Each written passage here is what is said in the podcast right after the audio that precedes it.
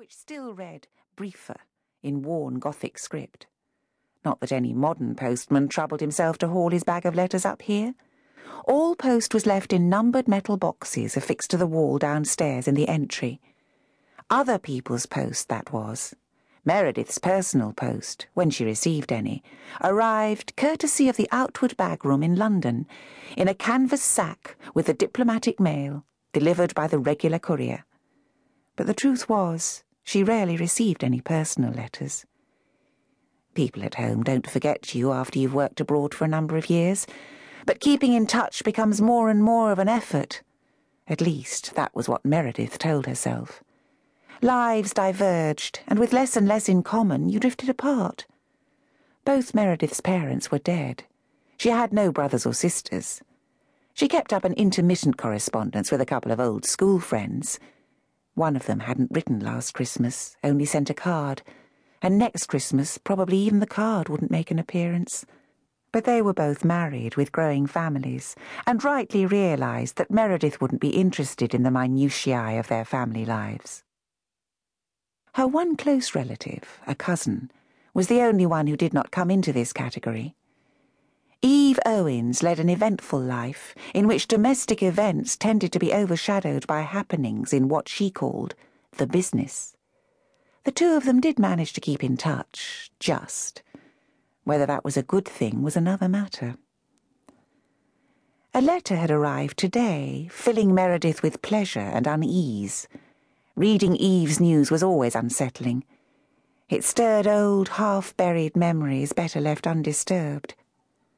Toby Smythe, the vice consul, who always got the personal mail first, had brought it in to Meredith with a meaningful, Here you are, which was explained by the fact that Eve had thoughtlessly written her name and address on the back, and Toby had read it. Unasked questions had radiated from him but the steely look in Meredith's eyes stopped him putting them to her, for the time being. She had taken it with a crisp thank you, and had not opened it even after he had reluctantly taken himself off. She put it on her desk and sat looking at it before stuffing it hurriedly in her pocket, still unopened. It reminded her of its presence now as she rummaged for her key, rubbing stiffly against her fingers and crackling. You wait a bit, said Meredith silently to the letter. She let herself into the flat. Maria had left, but an odour of wax polish lingered. Meredith dropped her bag, hung up her coat, and went into the kitchen to put the kettle on. As was typical in flats of this age, the living rooms were enormous, and the kitchen a tiny marble-floored galley where the cook had sweated, hardly able to turn round, while the family had sat and shouted at one another from either end of their vast drawing room. Meredith fiddled about, taking her time, concocting a peanut butter sandwich she didn't want. She finally carried letter, tea, and sandwich through to the spacious lounge and put the tray down on the obtrusively modern wooden furniture, which officialdom decreed should be supplied for her. The moment she had been putting off had arrived. She sat down in the last of the evening sun and, after a mistrustful stare at the smooth ivory surface of the envelope, opened it. No wonder it was so stiff. It contained a letter and a card. The card, it was soon apparent, was a tastefully engraved wedding invitation.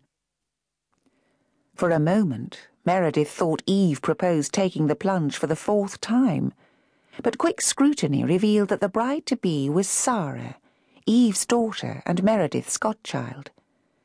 A fresh wave of remorse enveloped her, with a distant memory of a chilly church and a wailing baby. There, in memory's eye, stood Eve, looking young, pretty, and charmingly maternal.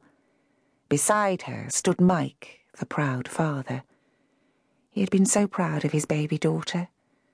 Another couple had also been godparents besides Meredith, but she had quite forgotten their names. She had been a very young godmother, and the occasion had weighed on her shoulders. She had felt a dreadful responsibility. She had also been a prey to guilt, a guilt which made her want to hate Eve, whom she really loved. She had been locked in that particular kind of adolescent purgatory with sentiment.